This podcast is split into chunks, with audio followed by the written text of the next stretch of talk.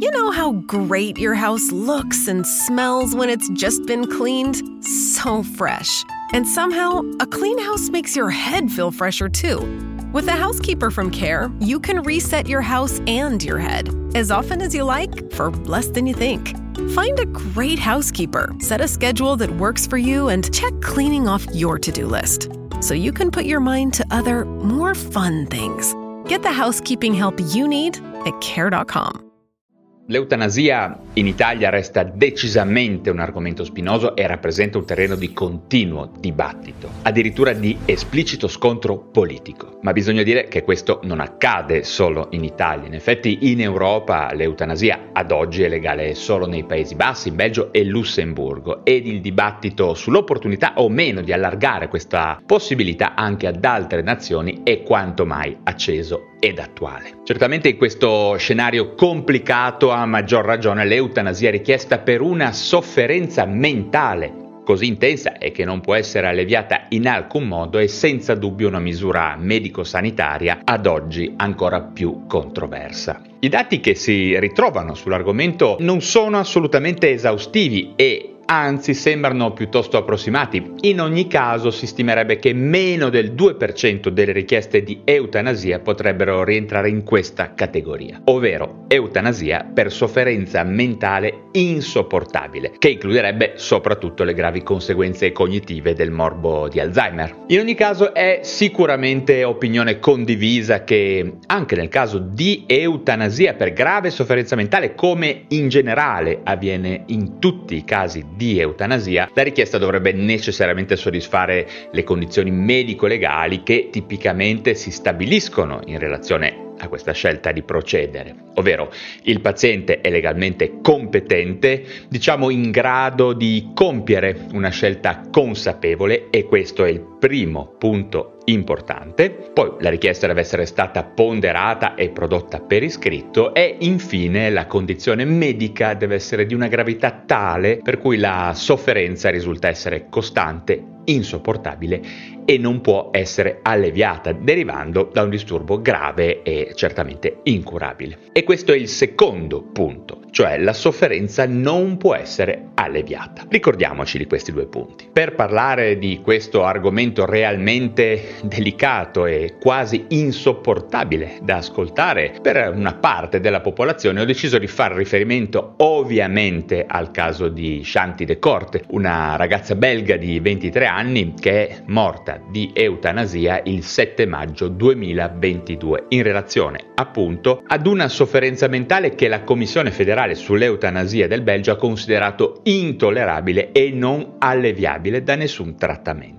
Non c'è dubbio che il caso di Shanti De Corte abbia fatto e farà storia non solo per il motivo indicato nella sua richiesta di eutanasia, ovvero la presenza di un disturbo mentale, ma anche certamente per la giovane età di questa persona che alla fine è stata in grado di soddisfare tutte le condizioni stabilite per l'applicazione della legge sull'eutanasia presente in Belgio. Ma lasciatemi ricordare chi era Shanti De Corte. Si trattava di una ragazza fiamminga di Anversa che nel marzo del 2016 scampò miracolosamente all'attentato kamikaze avvenuto all'aeroporto di Bruxelles e rivendicato poi dall'ISIS. Shanti, secondo quanto riportato dalle agenzie di stampa, non sarebbe riuscita in alcun modo a superare il trauma psichico subito in seguito all'esplosione della bomba che provocò, ricordiamolo, 16 morti e numerosi feriti, ma che lasciò Shanti miracolosamente miracolosamente illesa, certamente testimone di un vero e proprio massacro. Bene, nei mesi e negli anni seguenti a quell'enorme trauma la vita di Shanti è stata stravolta da quelli che vengono definiti episodi di depressione alternati a gravi episodi di panico, con numerosi e lunghi ricoveri in reparti di psichiatria. Tutto questo senza mai riuscire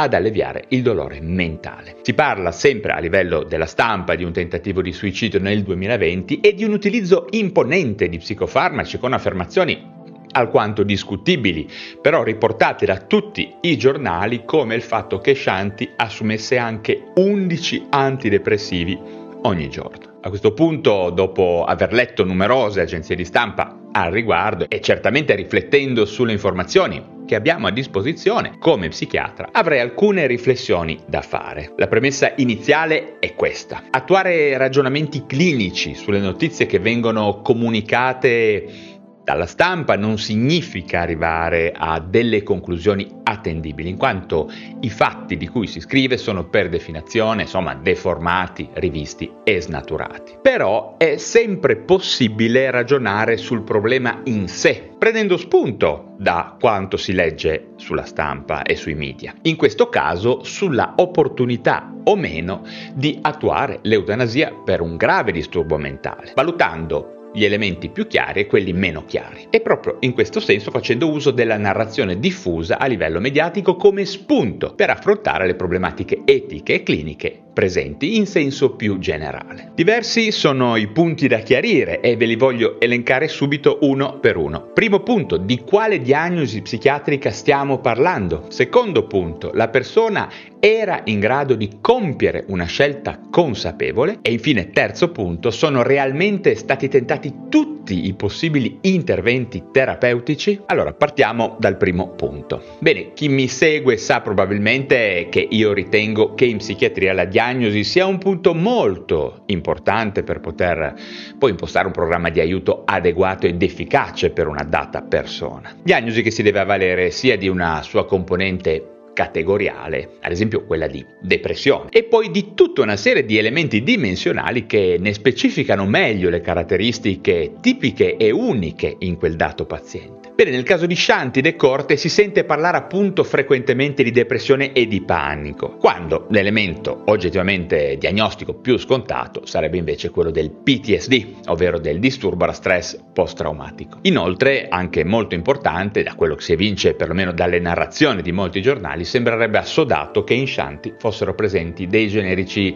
gravi disturbi psicologici anche prima dell'evento traumatico dell'attentato. Quindi vedremo tra poco quali sono tutte le possibili azioni terapeutiche per le forme gravi e resistenti di questo disturbo, PTSD, che ad oggi presenta un ampio margine per essere curato, anche se in comorbidità con altri disturbi. Il secondo punto su cui discutere è realmente fondamentale. Una persona che presenta importanti sintomi di PTSD, verosimilmente flashback gravi con connotati alle volte quasi psicotici, panico, alterazioni dell'umore in senso fortemente depressivo, è in grado di esprimere un parere lucido e consapevole sul proprio percorso di cura? A meno che Shanti De Corte non avesse fornito delle disposizioni precise precedenti all'insorgere della psicopatologia, io qualche dubbio a riguardo lo pongo. In particolare ho una domanda molto banale. Perché salvarla da un tentativo suicidario nel 2020 per poi attribuire nel 2022 2022 la stessa intenzionalità, chiamiamola autosoppressiva, ad un atto di volontà consapevole? La risposta a questa domanda non è per nulla semplice o scontata sul piano etico e non è certamente possibile formularla sulla base di una conoscenza indiretta del caso. Ma, lo ripeto, il ragionamento generale resta ed è quello che vi invito ad affrontare. È decisamente difficile sul piano generale stabilire quando l'ideazione autosoppressiva presente in persone fortemente depresse è da contrastare giudicandola correlata allo stato psicopatologico oppure da secondare giudicandola volontaria e consapevole. Su questo credo che sarete d'accordo con me. Infine il terzo punto, sono state effettivamente tentate tutte le possibili strade terapeutiche per lenire il disagio mentale della povera Shanti? Intendo dire, sono stati effettivamente applicati tutti i protocolli standard e le eventuali cure sperimentali al momento in corso prima di affermare che il disturbo mentale era realmente incurabile e inaffrontabile sul piano medico? In particolare, le varie agenzie di stampa hanno diffuso, come vi dicevo prima, la notizia che la ragazza avrebbe assunto anche 11 antidepressivi in contemporanea contemporanea. Questo è un dato assolutamente non verosimile, clamoroso. Nel caso fosse accaduto sarebbe privo di alcun fondamento scientifico. Magari intendevano 11 diversi farmaci. Piuttosto mi chiedo questa cosa, sono state fatte tutte le associazioni di farmaci presenti nelle linee guida? Credo di sì, ma mi chiedo anche, è stato tentato ad esempio l'elettroshock? Ti è tentato l'inserimento in protocolli sperimentali come quelli con chetamina, psilocibina e MDMA? E se no, perché? Insomma, sono numerose le domande che vorrei porre alla Commissione che ha stabilito l'inguaribilità, o meglio l'intrattabilità della psicopatologia di Shanti Corte sulla base dei dati che emergono dai media. Anche perché eh, c'è un neurologo dell'ospedale universitario Brugman, il dottor Paul Deltenre, che ha dichiarato all'emittente pubblica RTBF che l'eutanasia non avrebbe dovuto essere autorizzata perché alla ragazza erano state offerte appunto anche altre opzioni terapeutiche per trattare queste ferite psichiche da stress post-traumatico. E questo, lasciatemi dire, è un punto decisamente importante, anche perché si rischia di dare un'informazione per lo più sbagliata che è quella che sia davvero presente e che possa essere frequente una psicopatologia che non si riesca ad affrontare in maniera efficace, in particolar modo nell'area della depressione, del PTSD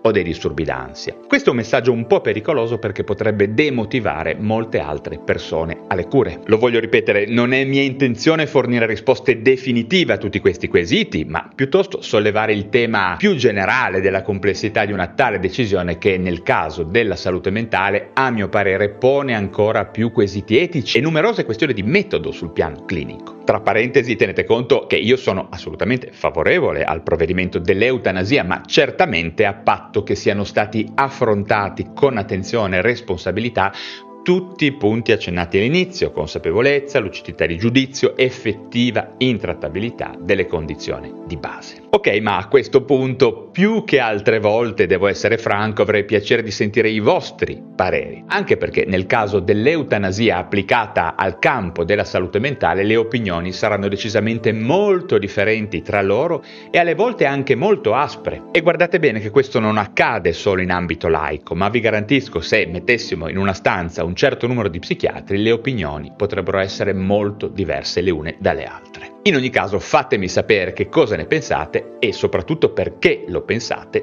scrivendo giù in descrizione, ok? Bene, anche per oggi ho finito, se vi sono stato utile mi raccomando supportate il canale con un bel like e se non lo aveste ancora fatto iscrivetevi subito alla piattaforma digitale da dove mi state ascoltando per restare sempre in contatto con me. Ricordate anche che potete abbonarvi al mio canale YouTube per sostenere questo mio progetto e per poter accedere alle live esclusive esclusive in cui risponderò direttamente a tutte le vostre domande sulla psichiatria e le neuroscienze. Un caro saluto a tutti e ci si rivede presto per parlare di un nuovo argomento. Moms are amazing at tracking down hard to find items. Library books, socks, you name it. But sometimes help is welcomed. Care.com makes it easy to find babysitters near you. Sitters with the experience and skills your family needs, like after school pickup and homework help. You just post a job for qualified sitters to apply. And since all Care.com caregivers are background checked, you can feel confident about interviewing and hiring.